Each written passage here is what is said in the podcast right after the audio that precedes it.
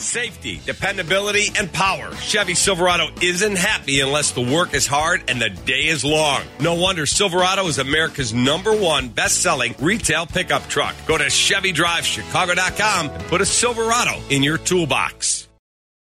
It's the WGN Radio Football Podcast. Uh, it's great. You know, whenever you get a guy back, especially a guy like that, yeah, looking forward to it. Just go out there and win games. Not here to prove anything to anybody. Playing for my teammates, for the coaches, and everything else will take care of itself. It's the WGN Radio Football Podcast. Sponsored by ChevyDriveChicago.com. Drive what Justin Fields drives. Anytime you play a top 10 offense, that's the test, right? This offense is a good offense and it's got a lot of skill. It's going to be a big challenge for us. Now, here's Kevin Powell. Welcome into another edition of the WGN Radio Football Podcast, episode 76. I'm Kevin Powell. Thank you for tuning in, and thank you to Carmen Vitali from Fox Sports for joining me. With the uh, Bears headed to Detroit on Sunday, Carmen covers the Bears, covers the NFC North for Fox Sports, does a great job doing it with an NFC North matchup on Sunday. I figured this would be a perfect time to talk to Carmen. Carmen, I appreciate you coming back on the podcast. The big talk this week, obviously, is of Justin Fields, who is making his first start in over a month. And I think the conversation is bigger than just this one game against Detroit. He has seven games left. And a lot of the conversation, really all season, was what does Ryan Poles think of Justin Fields? And is Justin Fields the future? And the Bears are in a position to potentially draft a quarterback. Caleb Williams, maybe number one overall. So, where are you at with Fields? Where are you at with what Ryan Poles might be thinking about the future at quarterback for the Chicago Bears? I'm with Ryan Poles in that I'm not sold yet, and I don't think he should be either because we haven't seen any consistency out of Justin Fields, and that's what's to that's what these last seven games are going to be about is showing that he can take those flashes of absolute brilliance and do it on a regular basis and, and convince Ryan Poles that he should stake his livelihood on keeping Justin Fields and making him the quarterback of the future. So that's why you, you hit the nail on the head. It is much bigger than just this one game. This is the start of an audition for Justin Fields. Yeah, and do you think there's any scenario? I mean, if, if, let's say Fields plays well and he's consistent and checks some of the boxes they might be looking to check over the final seven games.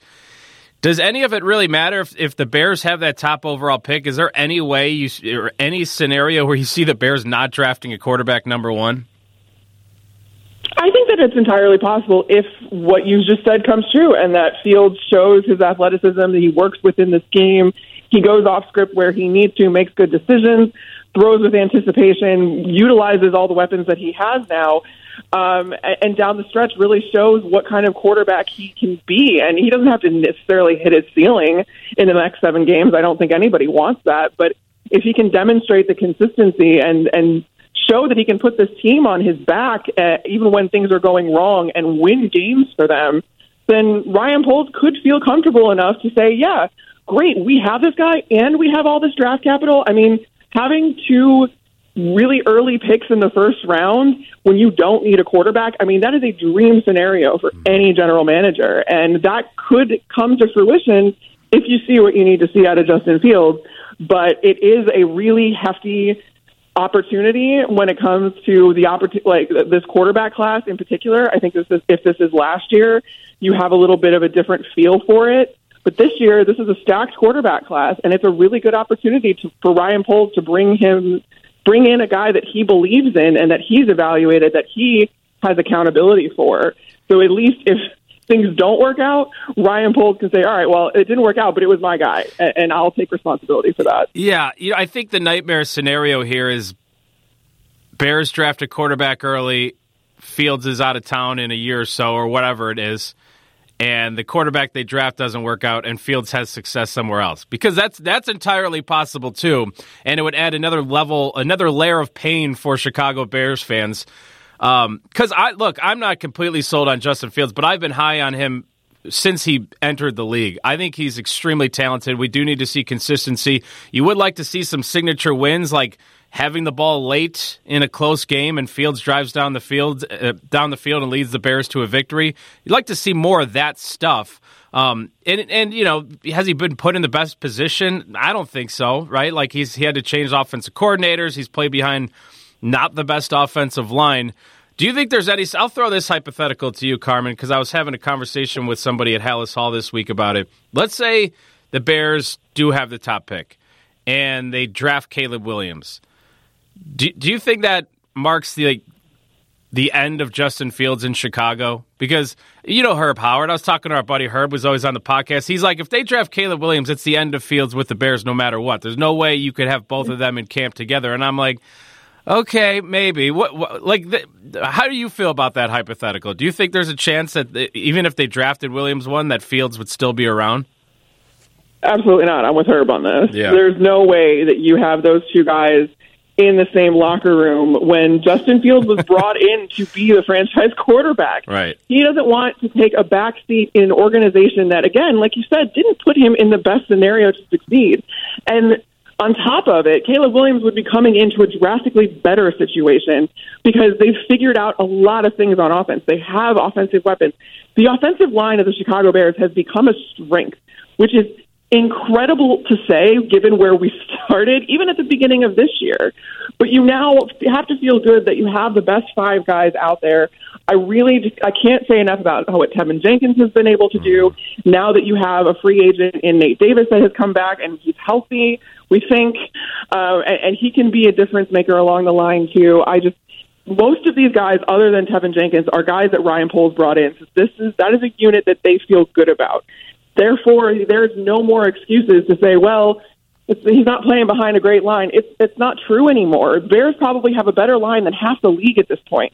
So if you see guys have success and and franchise quarterbacks have success despite their circumstances, that's the biggest thing. So for Justin Fields to stick around and watch someone else come into a better situation and be better equipped, there's just absolutely no way. There's the quarterbacks it's not how they're wired. And if he is going to be, even if he's going somewhere else to be a backup, that is a better scenario than playing backup in an organization that was hinging their success on him.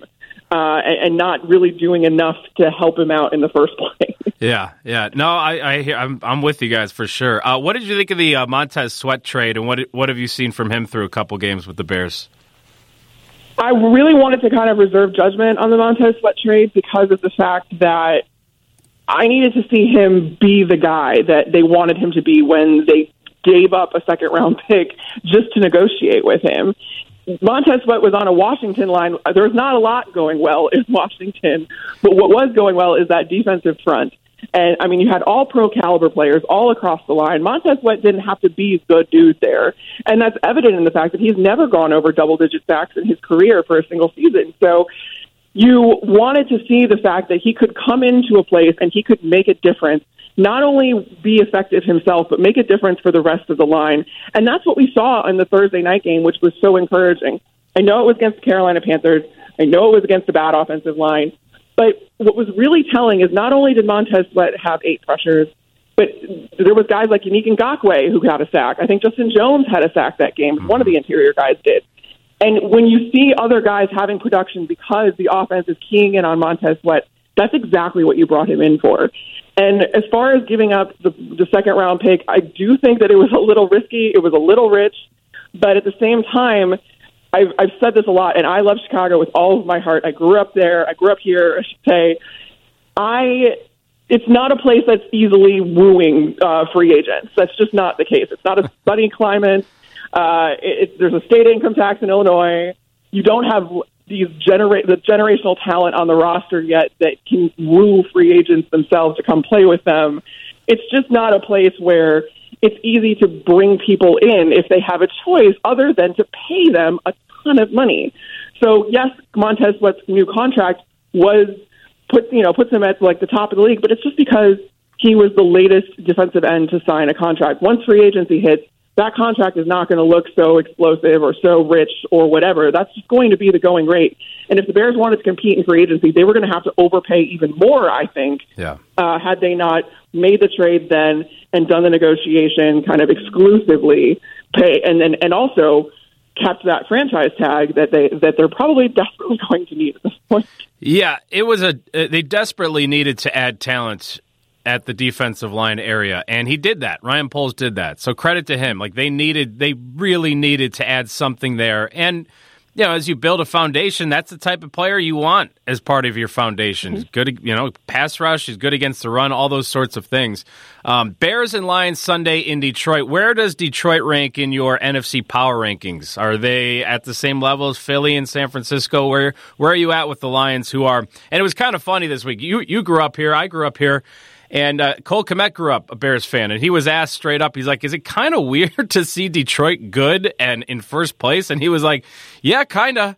so uh, it, it, it's just a different vibe with Detroit right now, and they're sitting at seven and two. They're in the driver's seat to win the division, their first division title.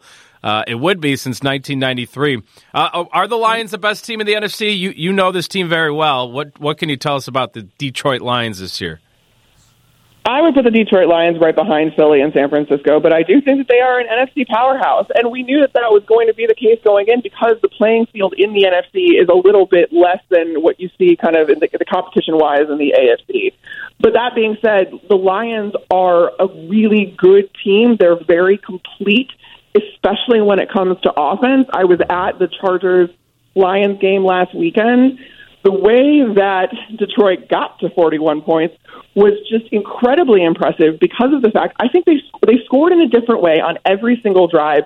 But even within the drive, they were doing different things. They were evolving their game plan as it went on. I really was just I keep saying it, but I really want to know how big Ben Johnson's call sheet is because they were pulling out things just I mean even late in the game that was completely new that we hadn't seen. They weren't rerunning all of these plays, or if they were, it was out of different formations and different looks and trying to keep the Chargers defense on their heels. So they've been doing that all season. They've been evolving with their personnel, who they have available, all of that kind of stuff. And Chicago is very lucky in the sense that uh, they now get both David Montgomery and Jahmyr Gibbs, just like the Chargers did. And now you see this offense that has a pretty even split between how much they run, how much they pass. Their offensive line is the engine that makes everything go because they are so good in both run and pass blocking. It's allowed Jared Goff to play wonderfully, beautifully this this year, and it also allows the Lions to have a very robust running game, and it just opens up so many things for so many things for this offense that scoring and having all of this production is I expect to be the norm going forward now that they have everyone healthy. Um, and it's going to they're going to be a tough out when it comes to the NFC playoffs. Yeah, that was something as you pointed out that was brought up multiple times at Halas Hall this week was how balanced the Detroit Lions offenses. Jaylon Johnson was asked about it. He said they use a lot of play action. Um, Jared Goff is having a really good season. He's thrown for over 2,500 yards, 14 touchdowns, five interceptions. So a balanced attack uh, is what we kept hearing at Halas Hall this week. And good for David Montgomery, right? Like he chose to leave Chicago and now he's on a winning team. And you can tell he's enjoying it. He is, and I mean, this is not going over his head that he's returning to Chicago as part of a team like that. We were in the locker room with him after the game on uh, on Sunday, and the last question in in the scrum, somebody asked him about Chicago, and he just got this little smirk on his face, and he just goes, "Oh, we'll talk about that this week." but make no mistake, he is looking forward to it. I think that coaching staff, the way that they relate to the players, is is just it's so unique because Dan Campbell has built such a huge staff of former players that I mean, they're hyping David Montgomery up because they've been in these shoes before where they've gone back to the teams that they were a part of. And I just expect the fact that David Montgomery is going to have a lot to do with this game plan. Ben Johnson is going to scheme up some really fun things to get him the ball, to get him into the end zone. And he has this entire team behind him as he comes back to Chicago with like the upgrade at, at, at girlfriend or something. I don't know. You know, he's like coming back to his ex, like, oh, look who I have on my arm now, and it happens to be a very, very good team. you, you, know, the Bears have been really good against the run this year. They're second in rushing yards allowed per game. Detroit is third. So we'll see how this one plays out. Uh, Detroit a big favorite, obviously, in this one. I think it started at ten points. It's at eight or seven and a half right now. Um, Fields is back. How, how do you see Sunday's game playing out? Do you think Detroit pretty much handles this one, or do you think with Fields back, Bears can keep this one kind of close and competitive? I think that it'll be one of those things where in the in the beginning it's a little bit close. I mean, even with uh, the Chargers and how potent the Chargers offense is with Justin Herbert. I mean, Justin Herbert played out of his mind. Him and Keenan Allen were carving up the Detroit secondary for most of that game on Sunday.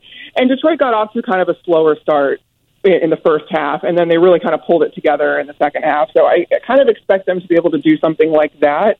I think that maybe, you know, the Bears are going to show some things that maybe they haven't shown in a while, um, if at all, and that's going to kind of, you know, take some adjusting. But that's something that defensive coordinator Aaron Glenn is so good at in Detroit is making those adjustments.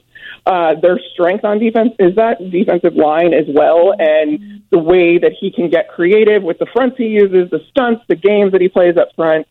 Um, that's that's really confusing for a quarterback that isn't used to seeing it. Um, they can switch up uh, looks post snap, and I think that that's going to be a really key thing for Detroit because their secondary is not what they thought it was going to be at the beginning of the year between Chauncey Gardner Johnson going uh, um, out in, on IR and Emmanuel Moseley. Um, there's a siren. But um, yeah, I just think that they're going to try and get as much pressure as they can on field up front so they take kind of some of the pressure off the back, uh, the defensive backfield. Carmen Vitali covers the Bears, covers the NFC North for Fox Sports, does a great job doing it. Some great insight on Sunday's matchup. It's crazy how fast this season is moving. I don't know. It feels it feels quicker than than usual for me. Uh, can we get who's your Super Bowl pick right now? Because we're, we're gonna see. Oh, I'm going to put you on the spot, but we're cruising along here. I mean, the playoffs aren't that far off. No, they're not. And I think at the beginning of the year, um, my Super Bowl pick was the Dolphins and the um, uh, it Eagles? I think I had Dolphins Eagles in the Super Bowl, and I think I had the Dolphins winning. And I'm not sure that I'm going to deviate from that. The AFC is totally murky, but um, yeah, maybe I'm just going to stick with that. Okay. I like Dolphins, it. Eagles. I like it. Stick to, stick to it. Uh, Carmen, thank you so much for joining me. I appreciate it. Great insight as always. Thank you. Thank you again to Carmen Vitali for joining me on the podcast. Great stuff as always. And thanks to Ernie Scatton and Brian Alzheimer for their help producing the podcast. And thank you to our local Chevy dealers. Podcast sponsored by ChevyDriveChicago.com. Drive what Justin Fields drives. Thank you again for listening. This was episode 76 of the WGN Radio Football Podcast.